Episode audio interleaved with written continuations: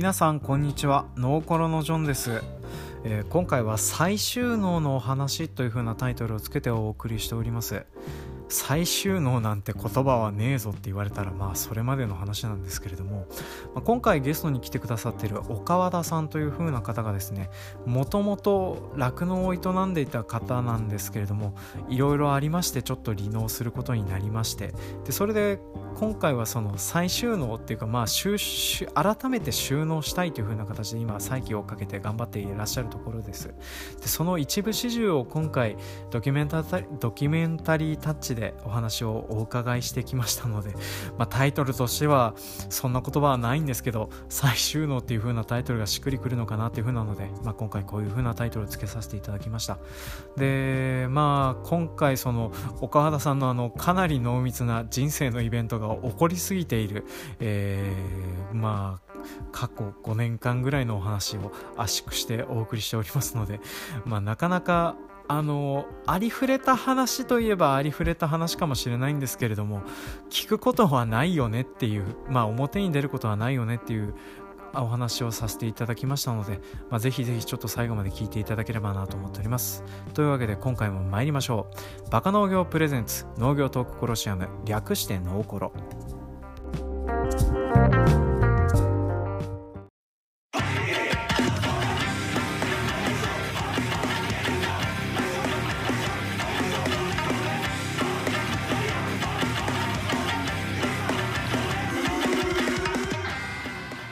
はい、この番組は全国津々浦々の農業関係者の皆様をお迎えして農業に関係があるようなないような話題を面白おかしくお話しする不真面目系農業トーク番組です。メインパーソナリティは私北海道の中心部札幌市のちょっと東側にある江別市在住の農業をしている農業法人、えー従業員のジョンです。よろしくお願いします。えーっとですねまあ、今回あの不真面目なというふうなお話をしてるんですけどもあんまり不真面目にならないかもしれないんですけれども、えー今回お呼びしているゲストさんが、えーの紹介をさせていただきます、えー今回のゲストさんは北海道在住アスパラトマト農家になる予定30代の岡和田さんです。よろしくお願いします。よろしくお願いします。はい。岡和田さんは、えー今現在どういったお仕事をされている方ですか？今は、えっと、農家さんのところであの収納のためにちょっと勉強中ですね。はい。でそれであの、まあ、今回、リスナーの方にもですねあのタイトルの方で再就職の話というふあ再収納の話というのが出てると思うんですけれどもでそれであの再ってつく頃には一度収納してたと思うんですけれども、まあ、そのいきさつをちょっと伺っていこうかなと思いますでまず、以前収納していた時は何をされていたんですか？と、以前は酪農をしてました。酪農してらっしゃいましたえーっと、肉牛乳牛乳牛です。乳牛ですね。はい。で、経営体としてはどういった形でしたか？と、家族経営ではいだいたい60頭ぐらい飼育してました。ああ、なるほど、なるほど。で、お父さん、お母さん、岡和田さんという形で、はい。で3人で、あのまあ、そういうふうな、えー、と酪農業をされてたそうなんですけれども、えーこれがですね、ちょっと、どうして辞めることになったのかっていうふうなのをまず伺っていきたいなと思うんですけれども、これ、どうして辞めることになったか、一言で言うと、どういった理由になりますか？えっと、父が亡くなったことに付随する労働力不足ではい。ちょっと辞めることになりまして。ああ、なるほど。まあ、やっぱりあの、酪農家さんのイメージって、私はあのイメージで話しますけれども、あの普通の畑作とか、えー野菜農家とかと比べると全く休んでいないイメージがあるんですよね。で以前されていた収納されていた時のじょあの労働状況ってどういったものだったか伺えますか？そうですね。3人でやってる時は結構うまく回ってたんですけど、はいあの父が亡くなって私一人で牛舎回すようになってからは、はい。まあ、ほぼほぼほぼ朝から夜の11時とかそれぐらいまで休みなしみたいなのが1年ほど1年半ほど続きましたね。はあ、あのまあ単純計算で1日のうち3分の2を労働されててそれであの月に休みが1日あるかないかっていう風な世界、はい。はいそうです。はいそれは まあうんそれはまあ、うん、そうなりますよね。はい。私あの前職で技術職をしてたんですけれどもえーまあ、就職をしてあの3ヶ月ぐらいはですね始発から終電までで休み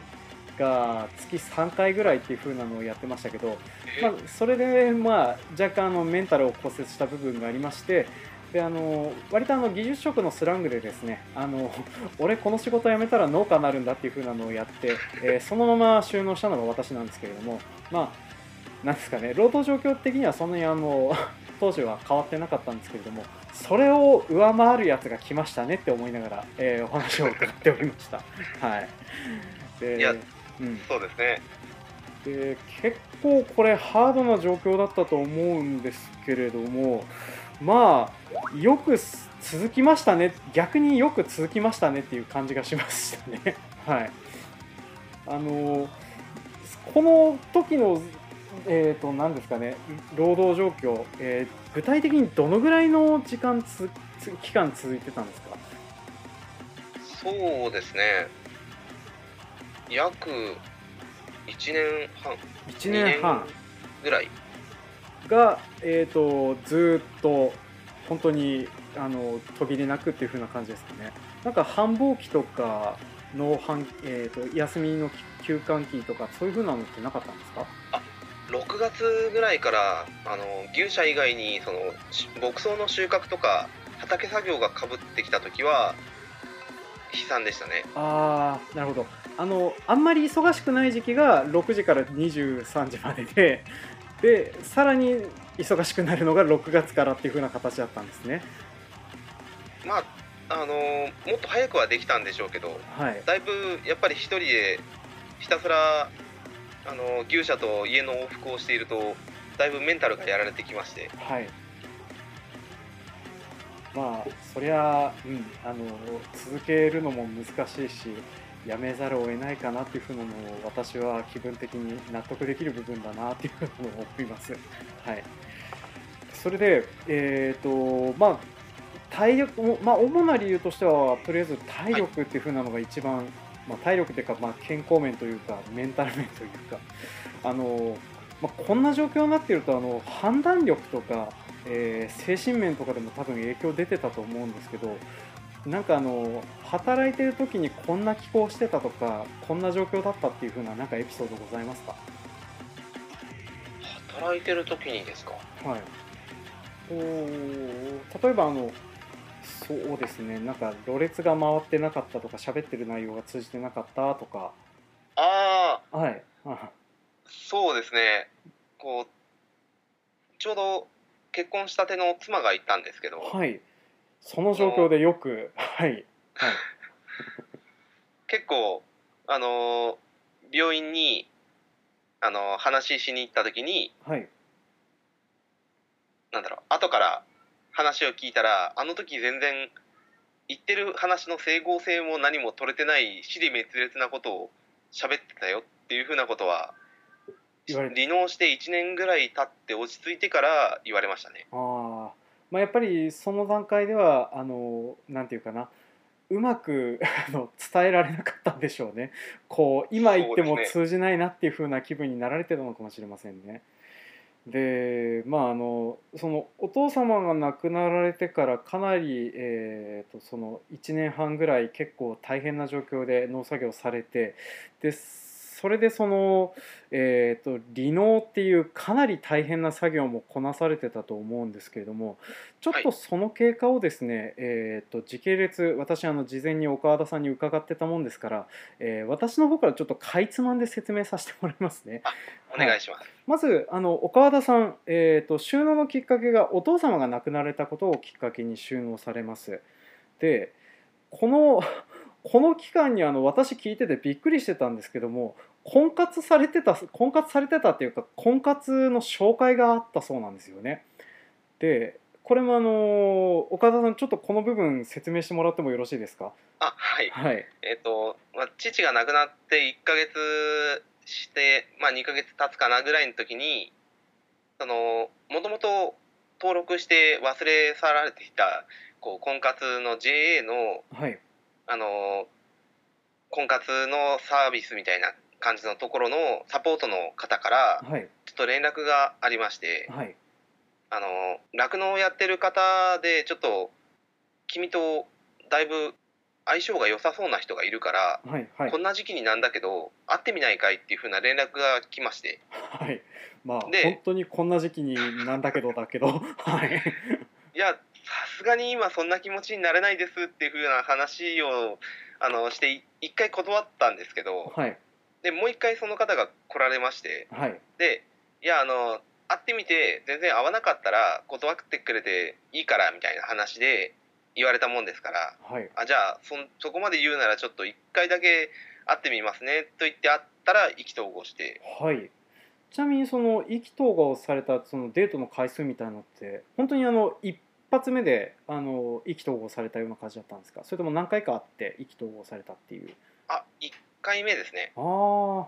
本当にあの運命的な感じだったんですね。割とあの婚活でそんなにうまくいく話を聞いたことがなかったんですけれども。はいでそれでその奥様伺った感じによりますとあの遠距離だったそうなんですけれどもはい。はい。まあ初回はじゃあ岡和田さんのところに奥様がえーっと岡岡和田さんのいる地域に来てくださったっていう感じだったんですね。そうですそうです。ああ、はい。なるほどなるほど。でそれで1回でその意気投合してその後、お付き合いされてる期間ってどのぐらいだったんですか？えっと半年ほど遠距離恋愛ではいお付き合いさせていただきまして。はいはい。でその後あのプロポーズしまして。はい。でえっ、とプロポーズの後半年ぐらいして結婚式を挙げたような感じですね。おーなるほど。じゃあもう本当にあの遠距離半年のプロポーズして、半年えー、と1年ぐらいでご結婚されてるような形だったんですね。そうですそうです。はい、で、えー、とこの期間その6時から23時の生活をされて、はい。はい、よく結婚まで行きましたね。はい、いややっぱり心の支えだったんだと思います。ああなるほど。でまああのあれでしょうね。奥さんの方は奥さんの方であの私が見放したらこの人死ぬんじゃないかっていう風な気分もあったんですかね。ああったと思います。なんか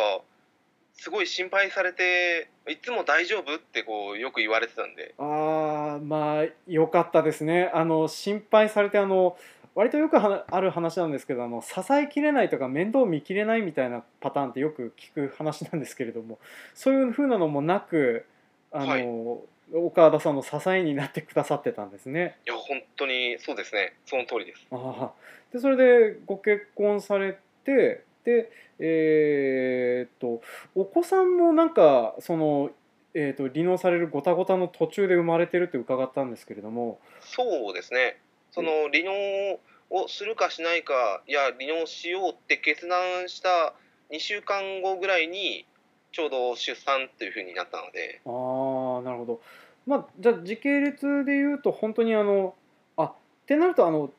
えー、とすみません。あの時系列で言うと若干あのできちゃった婚みたいなニュアンスはあったりする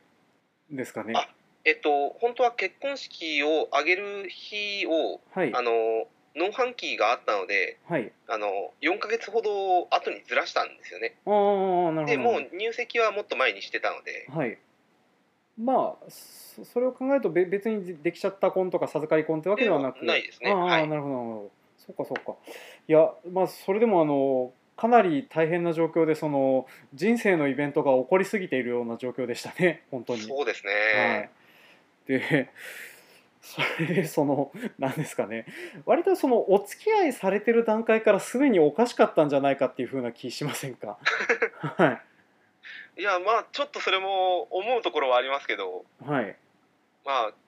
逆にようそんな寛容な人と出会えたなと。そうですね。思いますね本当にあのいいタイミングで出会えたんだなっていうふうに私もちょっと伺ってて思いました。はい。でそれでまあそうやって奥様と出会われまして結婚もされましてで本当にまあ離農するしかないっていうふうになったと思うんですけれどもこのはい。離農された時の心境みたいのってそのまあ思い立ったきっかけみたいなのって伺えますか？そうですね。まあもともともうその忙しすぎるっていうところでだいぶメンタルがやられてたところではい。あの牛舎の横にある事務所の中でちょっと休憩してた時にはい。はっと気づいてはい。待てよってこの機械の更新とかそういうのを全部合算して計算してかつ自分ちの機械とかぎ牛とかを売った額と考えたらこれ今のまま続けてダラダラやっていてもこれどんどん泥沼にはまるなとふと気づきまして。はいはい。そこでまあやめるかと。はい。決断しました。決断しました。でまあその段階でももう多分冷静な状況だったかどうかは私は分かんないんですけどまあそうやって判断されてでまああの辞める準備とかっていうふうなことを考え始めると本当にいろいろやることがあると思うんです。でまずあの、まあ、農地もそうですし納期設備あともともと借りてた借金とかあとご実家でやられてたでしたらその実家をどうするかとかそういうふうなこととかいろいろあったと思うんですけどこれをどう処分されたか教えていただけますか？はい。えっと農地はあの地域でえっとか借りていただける方を探してで一旦賃貸という形でその方々にこう借りてもらったんですよね。はいはい。であの農業機械の方はこう自分でそのメンタルの状況でちょっと価格交渉をする自信もあの余裕もなかったもんですからはい。ある会社の方に全部もう一手にお願いしてはいはい。でそこで今牛舎とか含めてそのいろいろ残ってる機械を買い上げてもらうような形でお願いしました。ああなるほど。本当あのお任せできてよかったですね。そうですね、はい。本当に幸運だったと思います。はい。でそれであのまあすえー、と農地機械売ってあとあの牛舎とかはどのようにされてたんですか？牛舎もあの父の時にすごいあの仲のいいあの企業の方がいてそ,、はい。そちらの方にこう牛舎の解体をお願いしてで牛とかを売ったお金でその解体分も出してトントンみたいな感じでしたね。なるほどなるほど。こうすいません。僕えっ、とあんまりイメージつかないんですけど牛って簡単に売れるもんなんですか？意外とすぐ現金化しやすいような。えっと、牛の市場が毎週何回とか感じでこうああるんですけど肉牛とか乳牛とかの市場があって、はいはい。そこにこう運んであの値をつけてもらってはい。売却となるんですよね。ああなるほどなでるほど。そこもそのいやそういう状況だったらってことであの農協さんのその畜産家の方がすごい協力してくださってはい。もうあの今の相場とか売る順番とかそういうのも含めて全部お任せした感じですね。ああなるほどまあそれでとりあえずうまいこと、はえーうはい売り抜けたというか売っていただいてそうですね。な形だったんですねでまあそうやってちょっといろいろと大変なことありつつ処分もされてたと思うんですけどまああの奥さんもいらっしゃるし子供もいるしっていうふうなことを考えるとあの何も仕事しないで食っていけないとは思うんですけれどもはい。なんかこの仕事をそのなんですかね離農の準備中になんか別の仕事を多分されることになったと思うんですけどもその再就職ってどういったものをなんかされてましたかね？あの牛舎の解体を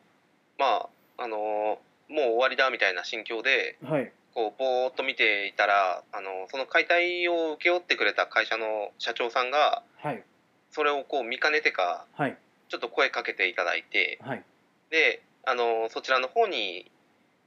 あの就職させてもらったという形ですね。ああなるほど。やっぱりあのこの人は手を差し伸べないと死ぬなって思ったんでしょうね。はい。なんかそういう危うさが見えたんかもしれないですね。そうですね。いやあのまあ私ちょっと話を聞きながら思ってはいるんですけど岡田さんのその口調がですねあの、はい。割と私が前職をしてた時にですねかなり限界に来てた先輩の、えー声と似てるイントネーションが時々あることが ありまして。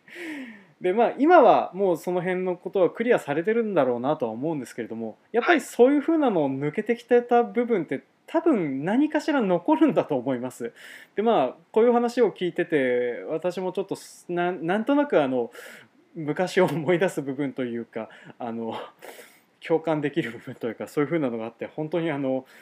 ご苦労様でしたとしかあ およ疲れ様ですくあの時こう生きるのを放棄しなくてよかったなっていうのはすごい最近思いますね。本当にいやだからあの私話聞いてた感じだとあのよくその時期に結婚しようと思ったなとかあの子供作ろうって思ったなって思うんですけれども、あの逆に多分それがないと生きていけなかったんだろうなってちょっと伺ってて思ってはいたんですよね。そうですね。えー本当にあのなんか生きていこうっていう風なあのなんか辛いことと相殺させるためのプラスあの命というか、まあ、そういう風なのでなんかうんなんかそういう風に 大変なことになるとそういうライフイベント逆にプラスのやつをぶつけていくしかないんだなってなんか生存本能みたいなのが働いたんですかね。働いたんですかね。でこうなんか多分その辞める時の心境ってなると多分本当にあのしんどいなっていう風な状況だったりすると思うんですけど多分ちょっとずつ終わってったらあの楽になってった部分もあるかなとは思うんですよね。あそれは間違いなくありました。はい、あのーまあ今はもう伺った話だととりあえず全部、えー、きれいさっぱり処分がついてるっていう風なお話は伺ってたので、はい。あのーなんですけどあの全部終わったなって時に思ったことってどういったことでしたか？あのーあ別にそんな命を絶つほどはい、重要なイベントではないんだなっていう、はい、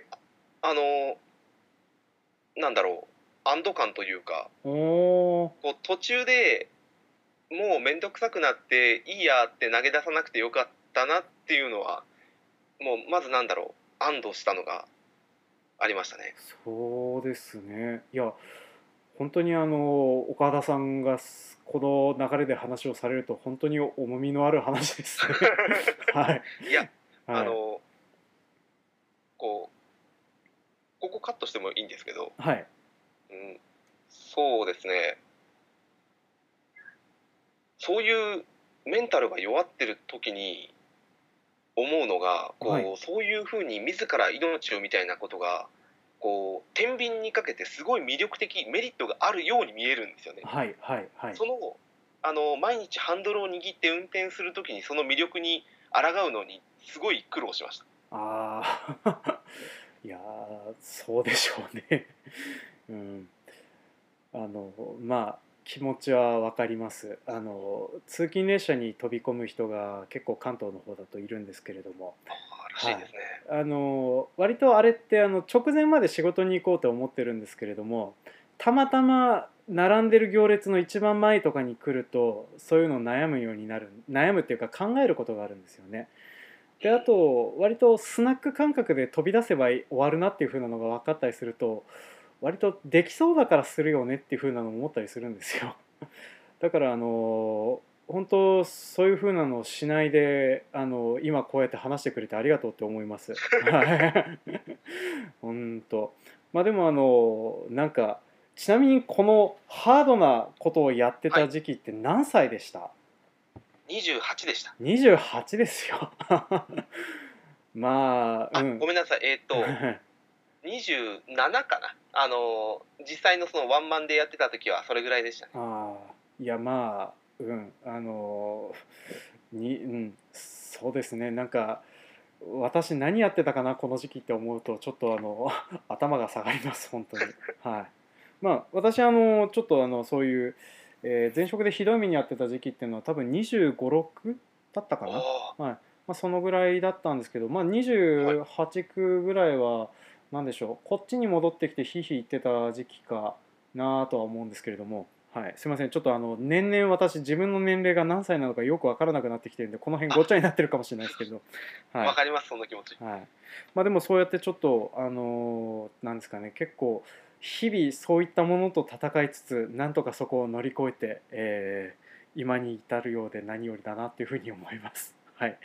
でそろそろですねちょっとあの、はい。重い話も済みまあのだいぶしてきましたので、はい。えっ、とそうだな。今ちなみにお子さんって何人いらっしゃるんですか？あ、2人います。あ2人目も生まれましてはい、で、はい。それでそのなんか聞いてた話だと冒頭だと酪農ヘルパースあの今その収納の準備をし始めるってことであの、はい。い、ろんな農家さんのところに手伝いに行ったりっていうふうなお話伺ってたんですけれども前職をあその、えー、と建設会社さんの方を辞められたのってちなみにどういったきっかけで辞められたんですか？えっと、ちょっと、あの、ちょうど、また、え1年前、あの、の11月とか、それぐらいに、あの、ちょっと妻のその2人目の出産に伴って結構、あの、入院が長引くっていう風な話で、はいはい。で、あの、ついてなきゃいけないっていうことだったんで、はい。そこでちょうど、あの、あまりにも空きすぎるし、はい。これは迷惑かけるなと思って、そこでちょっと、あの、辞めさせてもらって、はい。そこで、えっ、と、2人目、第2子の出産と、その、出産の前後はいに、あの、妻のサポートをしてたような感じですあね。ーなるほどやっぱあのあれですよねえっ、と1歳半ぐらいの子供ってことになりますよね、まあその子がいて、なおかつ奥さんに妊娠されててだったらそので奥さんも遠距離だってことになるとあのあれですよねご実家も遠いしってなるとね。やっぱりちょっとそうせざるも得ないですよね。ですね。はい。まあ、でそれでまあちょっとそういう育児休暇的なやつを取るきっかけであの辞められるような形になってで、はい。その間って収入はどうされてたんですか？貯あ金でなんとか。その時は全く収入がなかったので、はい。切り詰めながら、はい。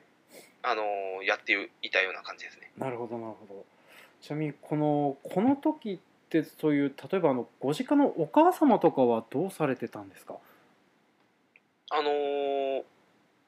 なんかいろいろ国内旅行とかいろいろしてたみたいで。あそうなんですか。ああ、はい。まあいろいろ大変でしたからねお母様もね。そうですね、はい。まあうんもともとその、私が小さい時とかはすごいあの父と一緒に働いて働きすぎってぐらい働いてたんで、はい。まあ、それあの見てるので、まあ、まあそまだ足が動くうちにいろんなとこ行きたいんだろうなっていう気持ちですね。いやまあその今まで働いそんだけ働いてたんだったらちょっとそうやってあの楽しい思いもしてもらった方が全然いいですもんね。ですね。はい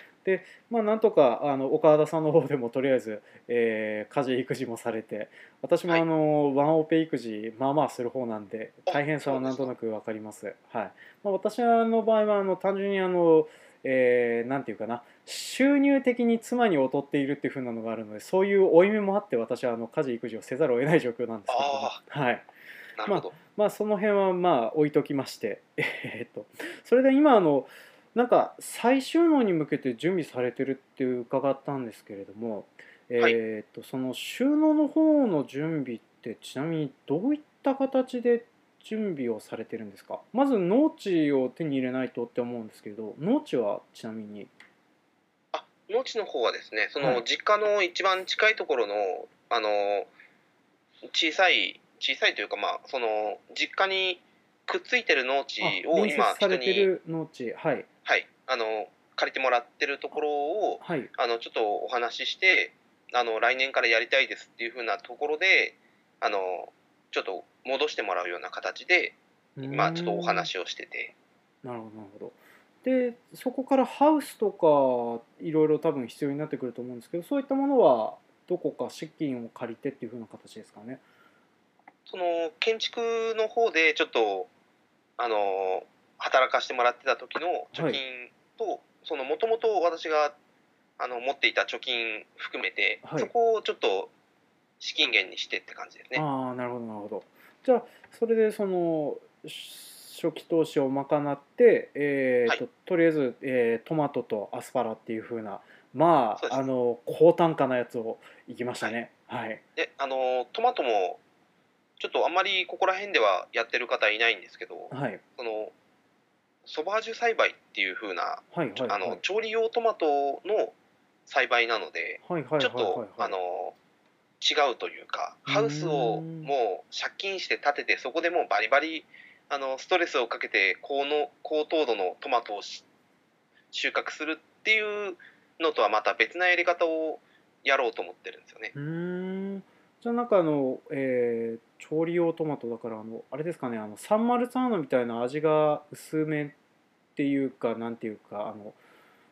トマトの風味は濃厚なんだけど甘くはないっていうような感じのやつですかねそうですそうです。ああなるほどなるほど。じゃああのトマトジュースとかそういう加工品とかも意外といったりとか。そうですね。そこら辺もちょっと視野に入れながらうーんですね。なるほどなるほど。まあそうですね。ちょっとアスパラもあれですよね。収納してから植え付けるような感じですよね。はい。はい。ってなるとやっぱりアスパラも3年ぐらいはあの収穫するまで時間がかかるかと思うので。かかりますね、はい、いや伏せ込みとかされるんだったらあっという間だったりはするらしいんですけれども、はい、まあ多分あの機械やら何やらとかいろいろ準備したりもすると思うので。でまあアスパラってそうですよね。近隣にあの酪農家さんいるとよくやられてるイメージがあるのはやっぱりあのアスパラ自体があの地力すごくいるものなんでその辺はあの畜粉がっつり使える場所だからできる技ですよねきっとね。そうですね、はい。やっぱそこはあの私自身もその牛舎跡地の堆肥板があるので、ああなるほどなるほど。で自分であのダンプを借りて、はい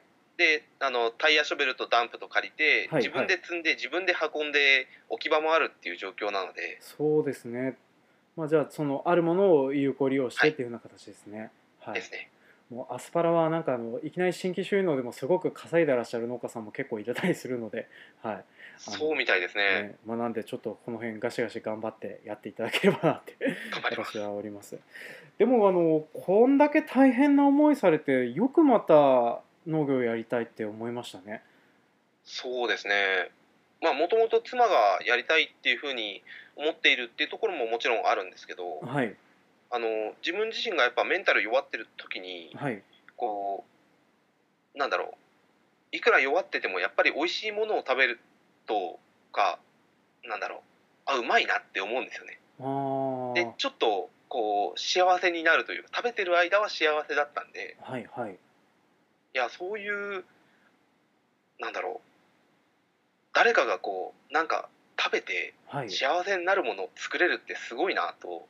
おー。そういうふうに思った気持ちがやっぱ一番強くてはい。ですね、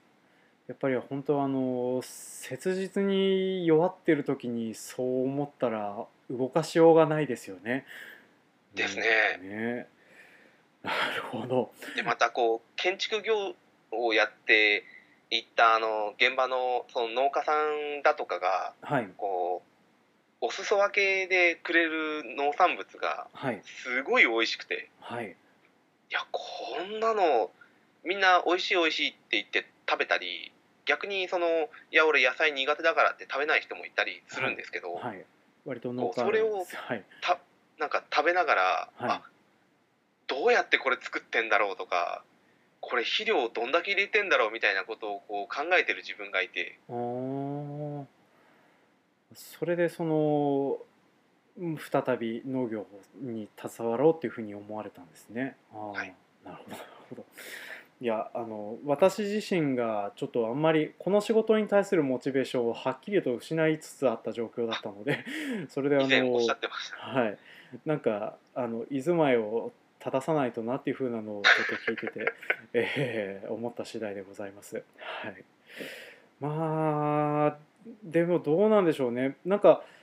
もし続けられる仕事で再就職をしていたらとかなんかあの別の仕事に就きたいとは全く思わないでとりあえずその農業したいなって思われてる感じなんですかね。あのそうですねまあ一番今やりたいって思ってるのは農業っていうところが一番でかいですね。あなるほどなるほど。はい。そしたらあとちょっとあのこの辺えー、といろいろと伺っていきたいところなんですけれどもあのなんですかね。私が多分ねせっかく明るくなってきたところを暗い方向に持っていくのもなんなのでとりあえずモチベーションの話はこの辺で、えー締めさせたいと思います。であのこうやってお仕事して、えー、と最終的な目標みたいなものってどういったものがありますか？えー例えばこうなりたい。あの60歳ぐらいの時にはこんな農家さんになってたいとかそういったような展望って何かありますか？最終的な目標うーんとなんなんていうかなあのなんか、うん、ある程度おじいちゃんおばあちゃんになってたところにはこんなような、えー農業形態になってたらいいなっていうふうな希望とか展望とかって何かありますか？そうですね。まああのあくまで希望というか目標なんですけどはい。その大規模にやって人を雇ってバリバリ稼ぐっていうよりははい。あの自分の作ってる農産物農地があってはい。であの趣味でこう犬とか猫とかはい。あの鶏とか羊とかはい。もいてでその中でこう自分自身がこう農作業なり野良仕事しているみたいなのが好きなんですよね。ああまあいいいい雰囲気ですよね。はい。あのスローライフ感がすごくする、うん。そうですね。あのダメだな。あのすいません。あのこういう風な表現しかできないのがあれなんですけれども本当にあのいい農業形態だなっていう風なのはイメージ的に 思うんです。はい。なんかあの、はい。都会の人が考える理想の田舎生活みたいな。はいはい。ああいうのが好きなんですよ。はいでまあそういう風なのになってたらいいなっていう風なのではいそうですね。ね、いやいいと思います。はい。すいませんあのこうやってお話をしててあの私の方は私の方でこうなんですかねえー、と結構居住まいを正さないといけないなっていうふうなのを思ったところで、はい、ちょっと今回長々となってしまったんですけどちょっとこの辺で締めさせていただきたいなと思います。でえー、とちょっとこうやってお話ししてみてあのなんか話し足りないなっていうような部分って何かありますか？話し足りない？割と話し切ったような気はします。あそうですか。いや、はい。それならばよかったです。はい。でまあちょっとこんな感じでですねオープニングとエンディングみたいなやつは私が後で付け足したりするんですけどじゃあ今回はい。参加されたあのご感想みたいなものって何かいただけますか？感想ですか？はい。こんな重い話題をあのツイッターでこうポロッとつぶやいた時に連連絡をくださってありがとうございました。あのはいあのとりあえず岡田さんからですねだいぶあのツイッターの方でエアリプをいただいてたのもありますし であとあのまあこうやってあの本当にあのポロってつぶやいてくださったのもあって私それを拾いに行ったっていうのもあるのであのちょっと当初予想してなかったような形の話だったんですよね。正直なところはい。あの何ですかね。利納されてもう一度収納されるっていうんだから例えばあの本当にあの何ですかね。新規収納した先が合わほどっかのところに入ってそこが合わなくてやめられてもう一回入ったのかなみたいなそんなイメージで最初はいたんです。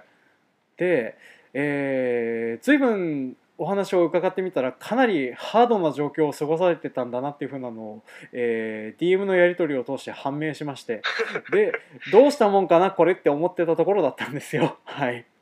まあ、なんですけれども、あのーかなりちょっとあんまり他で聞きようがない話だと思います。はい、でこの辺はあのー何ですかね。でこういう話題が出てくるのって多分あの何ですかね、えーススナック？はいはいはい。まあとかそういうなんか人生が絡むようなあのちょっと暗い目の居酒屋とかそういう風な場所でしか聞けないようなお話だとは思うんですけれどもまあうちで拾ってあのこうやって配信することであの聞いてる人を勇気づけられることもあるんじゃないかなと私は思ったりはするので、はい、これをなるべくいい形で配信したいなと思っております。はい、ぜひ、はい。あの編集大変かと思いますがよろしくお願いします。はい、いえいえ。まあ、差し当たりとりあえず岡田さんの方であのこの話削っといてほしいなっていう風なのが特になければあのなるべくほぼノーカットで配信しようかなと思ってますので、はいそうですね。大丈夫だと思います。多分。はい、まああの本当はちょっとあの私の力量があればもうちょっと面白くして、えー、とその親族間のごたごたの部分もいじれたらなって思ってた部分はあるんですけれどもちょっとですねあの明るくできる気配が何もないと思いまして、はい、そうですね。多分そうちょっと難しいですね。難しいですね。こうあれですね。あの相続に関するごたごたはですねちょっとこれ一つで多分一つの話題になってしまうのでえー、となんていうかな。まあこれはですねまあ円満に農家をされてる方で農あのなんていうかなその親族間の相続のごたごたがあった人っていう風な形でまた別途、えーゲストパーソナリティ募集してその方に聞こうかなと思います。はい。あ、それがいいと思います。はい、もうとりあえず岡田さんのハードの話はもう十分伺えたので、はい、大丈夫ですか？これ、はい。あのノーコロ的に使えますか？あ使います使います。あのーこういう幅もあるんだぞっていう風ないい例になったと思いますので、はい。よかったです。はい、というわけで、えー長々となりましたが、えーこの辺で。もしかしたらこれでもあの前後編にするとあれなのでもしかしたらちょっとノーカット1時間スペシャルみたいな形になるかもしれないですけど、はい。まあ、それはちょっとあの編集次第という風な形で、はい、最後に一つだけいいですか？はい、どうぞ。その収納しよう再収納しようって思った時にはい、あの同じ地域であのすごいこう助けていただいてるっていうのもあってはい、こう昔取った絹塚というか酪農系の方で最悪酪農ヘルパーっていう形で冬の収入はあのなんとかできるんじゃないかっていう風な目論見みもあってはい。そのさ再収納の考えの一押しにはなってます。ああ、なるほど、なるほど。まあ、いざとなったら、その酪農家さんの作業は一通りできるわけですからね。まあ、それでっていうふうなあの専属の。まあ、ヘルパーさんというか、コントラクターみたいな感じですよね。そうなりますね。はいはいはいはい。まあ、この辺も言葉の次第だなという話はしますけれども、はい。まあ、ちょっとそんな感じで、あの、いろいろと展望はあるかとは思うんですけど、ちょっとこれからも頑張って、けん、あの、ぜひ農業をやっていってください。はい。はいあの、頑張ります。農業のやる気がなくなってるやつが言うことではないとは思うんですけど、あの、岡田さんこそ頑張ってほしいなって思いますので、はい。じゃあ、すいません、本当に長くなりましたけど、この辺で締めさせていただきたいと思います。はいというわけで、今回はあのゲストの岡田さんをお呼びして、再収納のお話でした。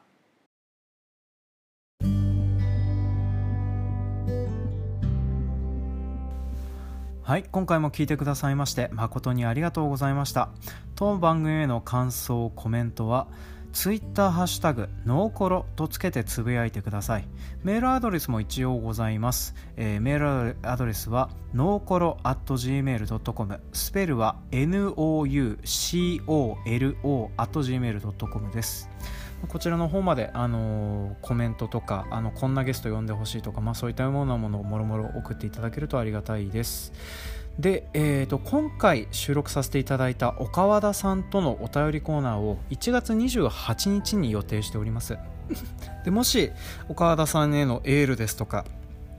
岡田さんとこんなこと話してほしいですとか、えー今回のお話に関して補足してほしい部分ですとか、まあ、そういったようなものとかがありましたら1月28日までに、えー、ツイッターハッシュタグノーコロとつけてつぶやいていただけるとありがたいです、まあ、あとあの当アカウントまで、えーリプライを飛ばしていただいたり、えー DM を飛ばしていただいたりするのでも構いません、まあ、その辺はあのお好きな手段をお使いください、まあ、どうしてもねあのハッシュタグ出すとあの表に出たりとか、えーメンション飛ばすと他の人に見えちゃったりとかっていう風なこともあってあの話しづらいこともあるようでしたらあの DM はどこにでも開放しておりますのであのぜひぜひちょっとそちらの方をお使いください。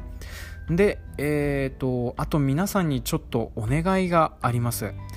えーノーコロのツイッターアカウントのフォローをまだされてない方がいらっしゃるようでしたらぜひちょっと当アカウントの方をフォローしていただけるとありがたいです。っていうのもですねあの私あのノーコロのゲストパーソナリティさん基本的にはあの、まあ、受付も当然しているんですけれどもツイッターの動きを見てでそれでその面白そうな人に私の方から DM を投げてそれであの出演依頼をするという風な形をとっております、まあ、なので、まあ、聞いてらっしゃる農業関係者の人とかでもし、えーとまあ、声かかってもいいよっていう風に思われてる方いらっしゃいましたらぜひぜひちょっとフォローをしていただけるとありがたいです。であとこうやってのそのフォロワーの数が増えれば増えるほどですねあの私もちょっとあの、えー、とゲストパーソナリティとして声かけたら面白そうだなっていう風な人のリコメンドの幅が結構出てきたりするので、まあ、ちょっと番組を盛り上げるためにもあのぜひぜひちょっと当アカウントをフォローしていただけるとありがたいかなと思っております。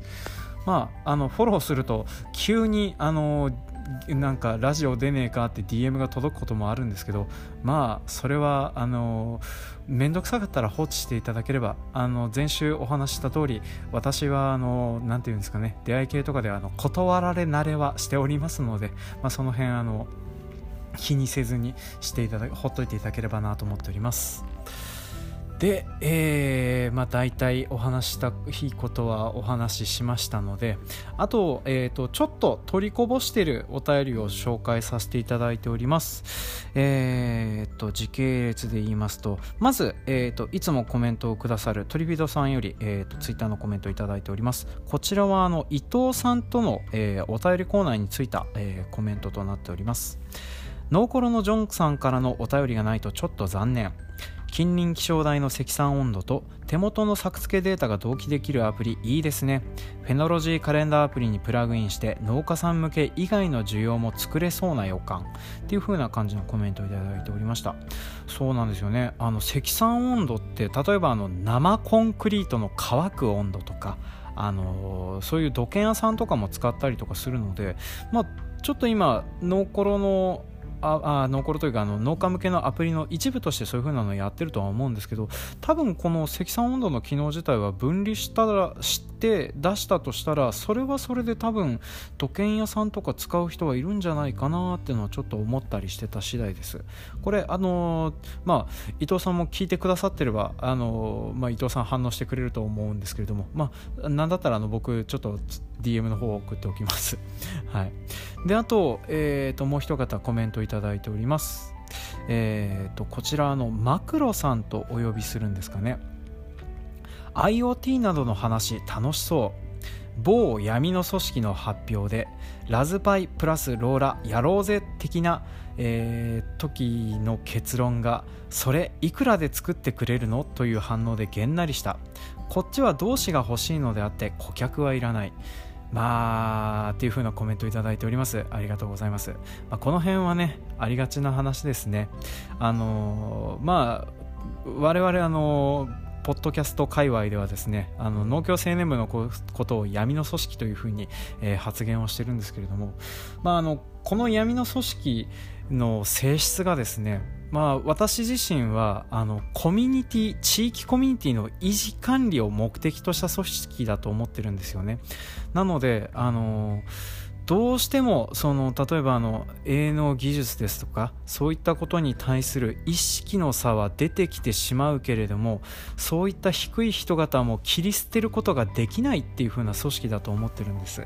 なのでちょっとこれはあのね発表した場の雰囲気もあれだったのかなっていうのはあるんですけどこうやってちょっと仲間がいない場所でもですね、えー、なんとか頑張ってやっていってほしいなっていうふうなのは、えー、そういう意識の低い地域で1人でラジオを配信したり1人でパワーポイントの資料を作らされたり1人で動画を こさえさせられてきた身としてはあのまあちょっと辛いものはあるけどなんとかお互い頑張ってやっていきましょうというコメントしか出せない部分だったりはしますねあのご検討をお祈りしております。はい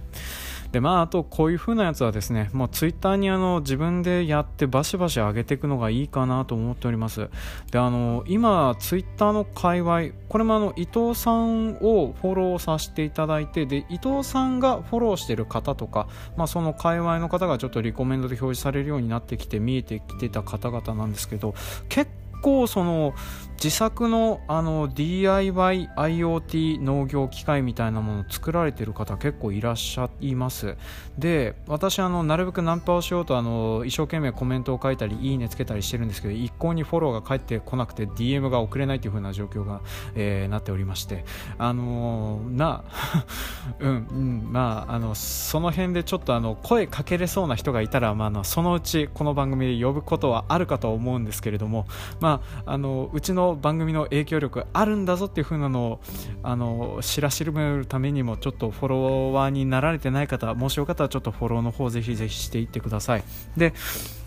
まあ、こうやっていう感じで IoT 界隈とかで、まあ、最近はちょっとお話しさせていただいてますけれどもあの全然違う、えーと、農業されてるとか肥料屋さんとかもう全然違うことをされてるような方からのフォローとかコメントとかもバシバシ募集しておりますのであのよろしかったらちょっとこういう風な感じでいろいろと、えー、お友達の輪を広げる活動にご協力いただければなというふうに思っております。であとはですね iTunes の方のコメントまあ当番組なんか知らないけどあの、えー、星だけつくっていうのがずっと続いてて、まあ、最近一件ちょっとあの文章を書き込んでくらえてこられた方がいらっしゃいまして、まああのこの人ちゃんと聞いてくださってちゃんとコメントをくださってるんだなっていう風なのが見えるあの刺さるコメントをしていただきまして。であの、まあ、これからあと3回に関してはもうすでに、えーと、収録済みの部分なのであのちょっと編集の方でもどうしようもならない部分があったりするんですけれどもちょっとその3あの新たに、えー、と収録をする人に関してはちょっとあのご意見を反映させていただいて少しあの私の喋るペースやら何やら落とす工夫などちょっと考えてみようかなと思っております、まあ、なんであのそれが治った暁にはちょっと評価を変えていただけるようなことができたらなっていうふうに思っております。まあなんですけどねとりあえず、えー、そうですね。一応1月いっぱい分と、えー、2月いっぱい分それと3月の2週目ぐらい分まではすでに収録をしてあるんですよね。でそのうちまたあの怒られそうな回、えー まああのなんていうかな。また下ネタばっかりの、えー、収録会が 2回ほどございますので。まああのその辺はあの生温かく見守っていただければなと思っております、まあ、ただあの農業に関して役に立つお話の収録会も結構してたりはしますので、まあ、そちらはそちらであの楽しみにしていただければなと思っておりますので、えー、まあ、そんな感じであのこれからもよろしくお願いいたします。えーとあと話すことは特になかったかなうんまああのこれからも多分あの何一つほっこりすることはない番組だとは思いますあと、あのー、て言うのかな、発見があったり、イノベーションが起きたりとかっていう風なことも、そんなにないかなとは思います。まあ、なんですけれども、あの、まあ、続けられる範囲で、あの、だらだらと続けていきますので、まあ、これからも、あの、お付き合いいただけるとありがたいです。というわけで、えー、今回も長まとお付き合いいただき誠にありがとうございました。次回もお楽しみに。